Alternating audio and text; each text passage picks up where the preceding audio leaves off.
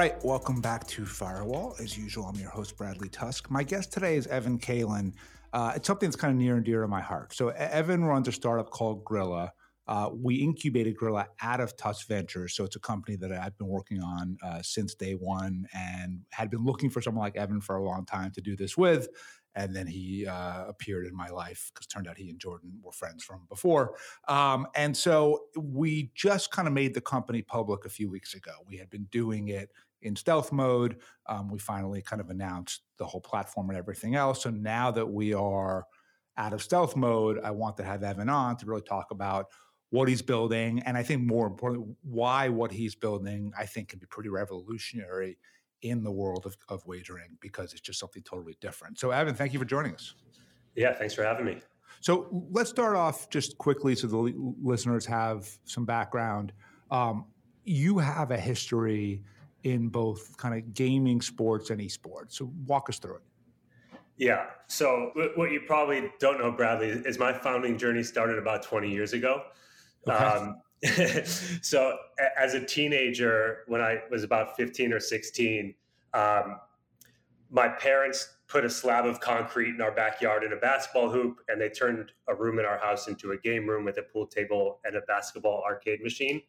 And I don't know what it was, but my friends and I would just from 11 a.m. till they came over to play basketball till 4 a.m. We would just bet on everything. Like we would play three on Did three. Your parents basketball. know this was going on? I, no, I think they wanted to do like they did this so I'd stay home and I wouldn't get into trouble. But like any sort of birthday money, you brought the trouble to like, the home. Yeah, I, I, brought the trouble. So like literally, we'd start on with three and three basketball. We would bet on it like you know all day long, and then we'd play pool and video games and arcade basketball till four in the morning. And so I just like had this in me that I just loved wagering on myself against my friends. I thought it was yep. like the most fun way yep. to compete. Totally. So then I got to college in 2003. And if anyone was in college in the early 2000s, they likely got hit by the poker boom. So, from my perspective, there were three things that set off the poker boom. It was ESPN got the rights to the World Series of Poker and they started showing the hold cards. So, if you remember, you could now see what people are holding as they play through the hand. Mm-hmm. The movie Rounders came out with Matt Damon. Yep. Great movie. By the way, and, it holds up. I watched it maybe in the last 12 months. Other than the fact that John Malkovich is kind of a terrible actor, um, I thought it held up. Hugo, have you watched it lately? Uh, not that recently, but I remember really liking it a lot. But yeah. I haven't seen it recently. Yeah, it, it, it holds up. So anyway, yeah, sorry. Great movie. And then the third part was that sites like Party Poker came up. So you could literally play poker all day, every day. And I got caught up in that. So if I wasn't playing party poker, I was playing with friends, whatever the case might be. So I've always had this appetite for skill based games and again, wagering on myself against my friends or whatnot. So fast forward, and I've spent a career working in sports. I consulted for leagues like the NFL and the NBA. And then in 2017, all of my clients were asking about gaming whether it was properties like the NFL or brands like Coca Cola, they say, how do we get in front of younger audiences? This is where Gen Z is, this is where millennials are. And so I started to look at the data that we had, and I said, this is like this generational shift that's about to happen in the way that you know sports are consumed and played and entertainment is watched. So I transitioned into esports. And when I got in there in 2019, what I realized was that everybody was focused on the pros. They're like, how do we create the next NBA with sponsorships and media rights? I'm like, wait a second, what about the hundreds of millions of people that are playing video games with their friends and it's parts of different communities at all skill levels? Like, what are they doing? I remember I, I had this conversation with my boss. He's like, yeah, no, they like they just kind of play for fun and they play for you know prizes and stuff. I'm like, so you're telling me that you're sitting on like arguably the most exciting skill based games ever created through video games and no one's wagering on them, like there's this huge component that's missing. Yeah. So I sat on this concept for a couple years. And in 2021, in September, or actually it was May 2021, I sat down with Jordan, your partner. I said, Jordan, I've been thinking about this. This is crazy. I had this concept to have this built out. He said, It's funny that you say this because my partner's been thinking about this from a regulatory standpoint. So everything you're saying from a commercial standpoint, Bradley's been looking at from a regulatory standpoint. Why don't you guys sit down for coffee? I could probably pause there.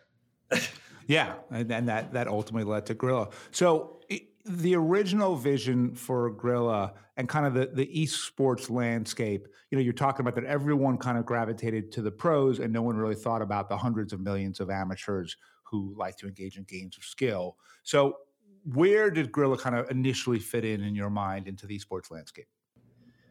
Yeah. So, look, I wanted to essentially create the modern day version of what party poker was for me, you know, 15 years ago, right? I wanted anyone to be able to organize a competition for their friends.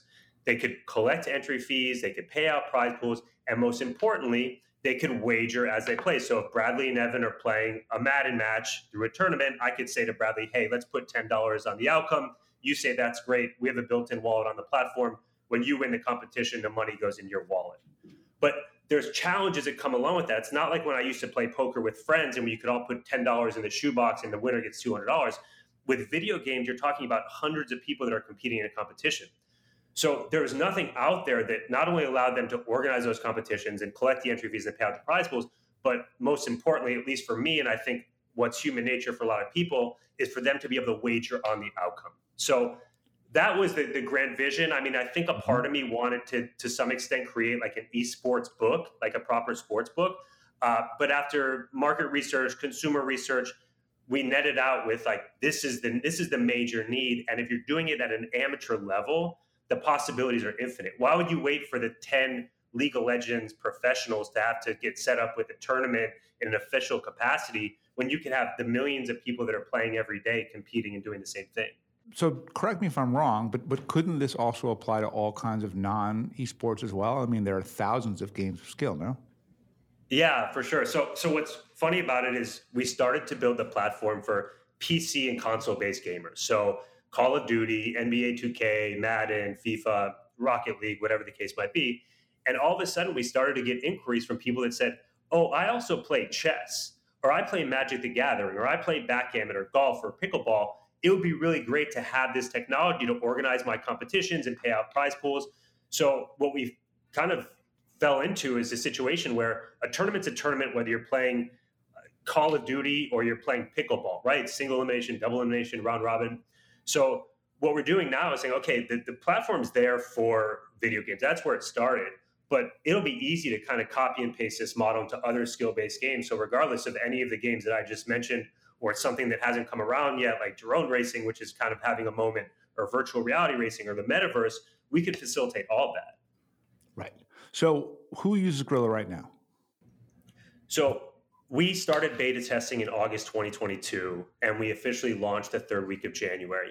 We have about 30,000 people that are on the site right now, and it's primarily video game players. So, it's I would say hardcore gamers in the sense that these are people that are playing two, three, four times a week. However, what we're trying to do is kind of cast this wider net and say you don't have to be like a professional gamer. You don't have to be an organizer. You could just be seven, eight buddies in your college dorm room that want to organize a competition in a more formal way, and you could easily use the platform. Like we're trying to make it as intuitive as possible. I have the litmus test is if my 65 year old father could do it, then any 25 year old trying to create a game should be able to do it. Um, so the idea is that we're starting with hardcore gamers and then expanding out to more casual gamers, people that just want to play with friends, and then all skill based genres. Right. And and how do you make sure that these competitions are legit? I mean, the the downside from my perspective of sports betting is it's really hard for the platforms to differentiate themselves. So, you know, the way that DraftKings or FanDuel or MGM or Caesars gets you is just by giving you better financial incentives than the others are at that moment, right? Um, but they also are then very reliant on, you know, outside forces, right? You you can't bet in a football game without the NFL existing and organizing games itself, right? On your hand, the the friction is dramatically lower because like it can be two dudes playing Madden and Soul, and you're betting 25 cents if the next play is a run or a pass. Um, but the leagues and the professional sports do have systems in place to really protect the integrity of the games themselves. How do you do that at scale for such tiny competitions? Yeah, uh, obviously a great question, and it's something that we get asked a lot. And with video games, someone owns the IP, so there is some sort of regulation and community guidelines. And the way that we look at it is we're the stadium. And all the independent organizers that are creating competitions for their friends and their communities and their alumni groups, they're the, the concert promoters, right? So I put it in the context of that, whereas like if you go to a Taylor Swift concert at MetLife and something happens, there's a rain like you don't call MetLife. Ticketmaster polices it themselves, or the promoter polices it themselves. So we're relying on these organizers where it could be, you know, Bradley's creating a chess tournament for everybody in his, you know, Tusk network, and you're basically saying, I'm going to police this. Jordan and, and Shelly, there was some sort of discrepancy. Shelly, you're the winner, right? So, like, we're just taking the stance of, hey, we're providing the software, we're putting the compliance and regulatory guardrails in place to make sure everyone's doing this legally. It's up to you to monitor that. If you can't figure that out, we have measures in place to do so, but ultimately it's up to you to police it as the independent organizer. And then, as a result, do, does Grilla need to be a direct consumer product, or can you just be a white label for anyone that wants to organize a tournament with wagering?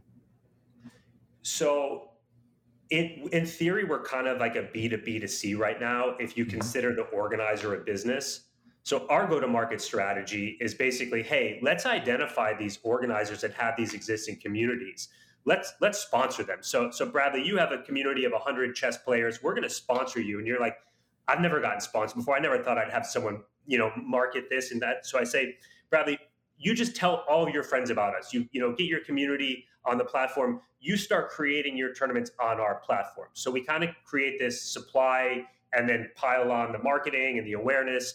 Um, so it's really the organizers and our partners that are the driving force here. Right. So ba- basically, you can almost do it however you want, right? If, if, somebody said, "We want you to provide the software, but we want our branding everywhere and yours not," you can do that. And if it's just more people that want to be able to click on on the app and say, "How do I get a tournament going?" you, you can do that. Um, gambling licenses, do you need them? Uh, and if so, why? Uh, fortunately, no. So essentially. Uh, the background is in 2006 when the federal government implemented the unlawful internet gambling exchange act they never really defined what gambling is like the ter- the official term of what illegal gambling is so they left it to the state um, and the way that the states look at this is through whatever lens you know nevada is obviously much different than new york but generally there's three elements that make up an illegal wager it's chance consideration and prize. So chance is a hand of blackjack. You and I play. It, it's up. You know who knows who's going to win. Consideration is putting something up of value, and prize is winning something of value. Mm-hmm. All of the games on our platform, skill determines the outcome of the match. Therefore, if you're missing the element of chance, we could operate these tournaments, we could operate these competitions without getting gaming licenses per state. So yesterday, I was meeting with the governor of a state. I won't say his name since uh, it was private conversation, but I brought up Grilla and esports betting, and he said, "Well, isn't that already legal under our under our statutes?" And I said, "I don't know." I said, "I, I think so, but it kind of depends on interpretation. This is one of those sort of gray areas that no one's ever really tested before. What do you think? Do you think ultimately there's going to be a separate esports regulatory framework, or do you think just either you're a game of skill, you're a game of chance, and then based on that, you need a license or you don't?" obviously a great question and it's on the minds of a lot of people what i'll say is that states are having a really hard time with it right now and the primary reason is that the participants tend to be quite young that's when your hand-eye coordination is at its best that's when you're peaking as a, a gamer and they're not making the type of money that nba players would so you they think you're more likely to throw a match if someone offers you $50,000. Not to say that we haven't seen that happen in the likes of the NBA and whatnot with some of these documentaries that are coming out on Netflix, but I think that's the biggest pain point for regulators to get over. Um, eventually, it'll come around. There's going to be so much demand as these younger generations start to pop up and become more significant consumers, and they're like, I don't watch MLB, I don't watch NHL, I want to bet on League of Legends. So, inevitably, it's going to happen. It's just a case of when. And um, yeah, it's going to happen. It's a case of when and what states kind of act first. But from where we sit, I don't think it really matters one way or the other because we're operating under a different set of rules in skill based gaming. It doesn't have to be professionals. Yeah, and and look, w- at least what I said to this governor is there's all kinds of tax revenue that you're not capturing right now, either because this type of gaming doesn't really exist or because it's so informal. Um, this is probably a pretty big opportunity for states to to generate revenue, just like they are with sports betting.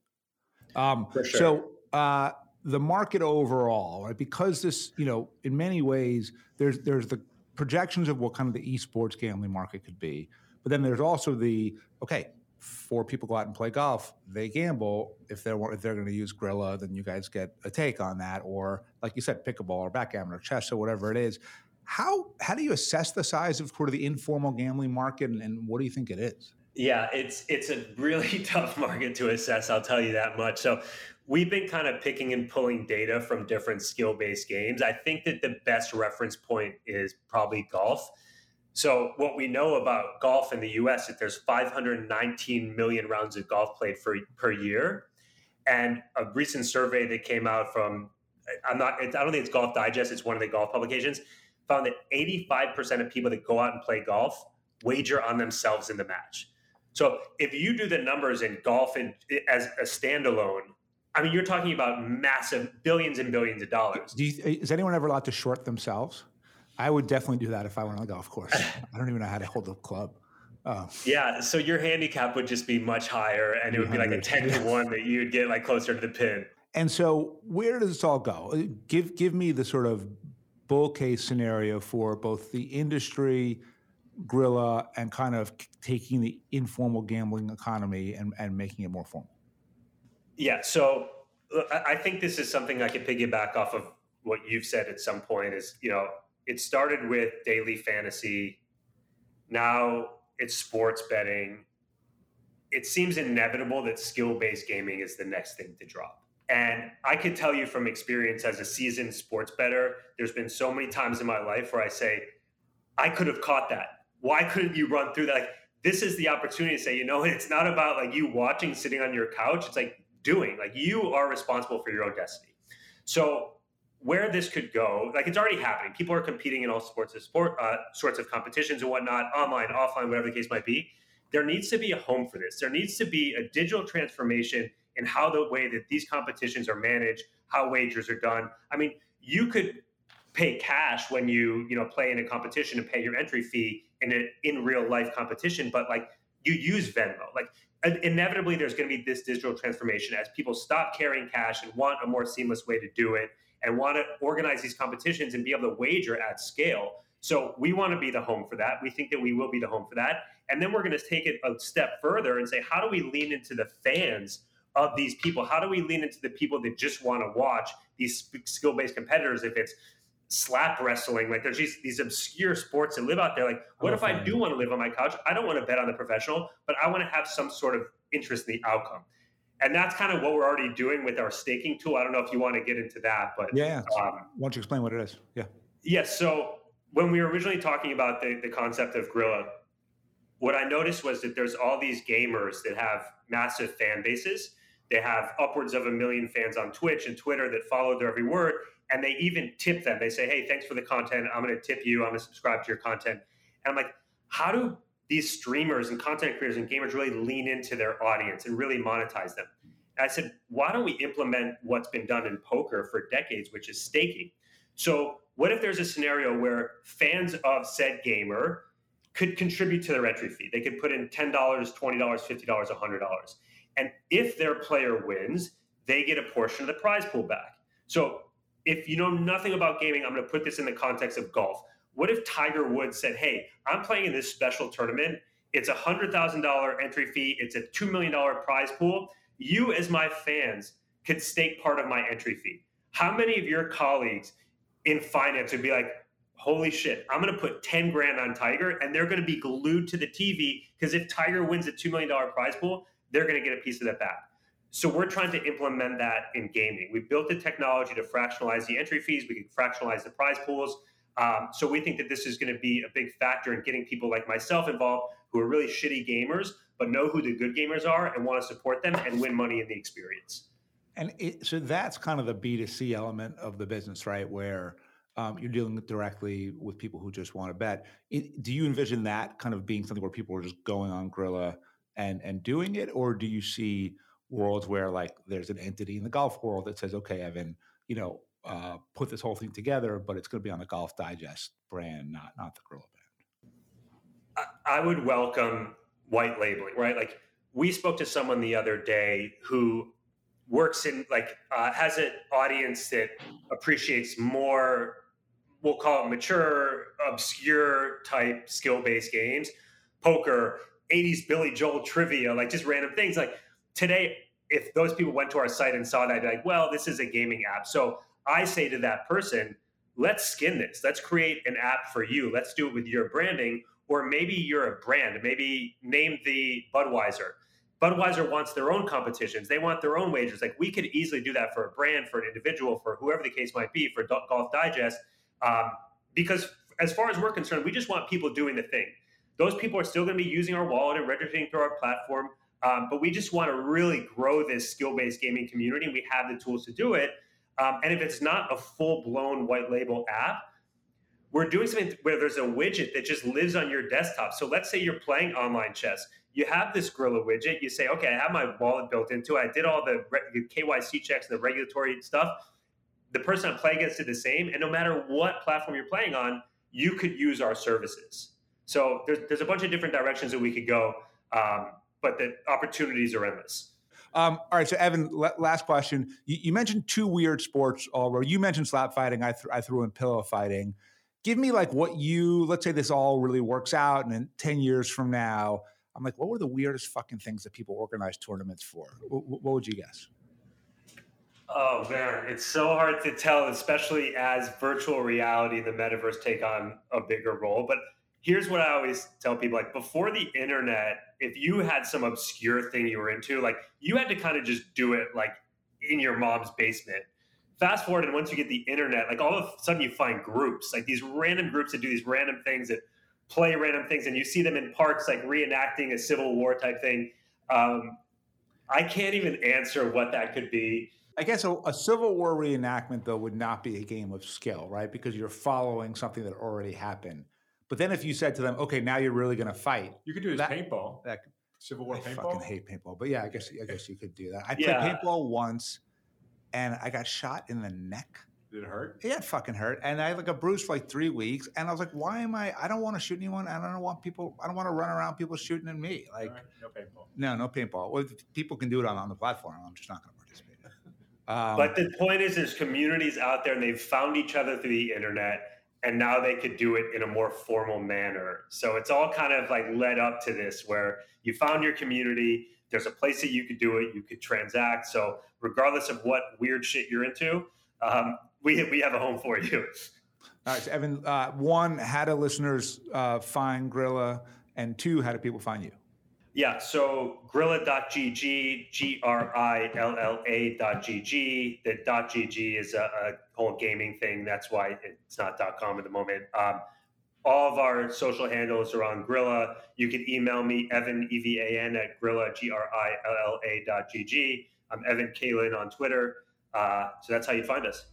Great. All right. Evan Kaylin, thanks for joining us. Thanks for having me.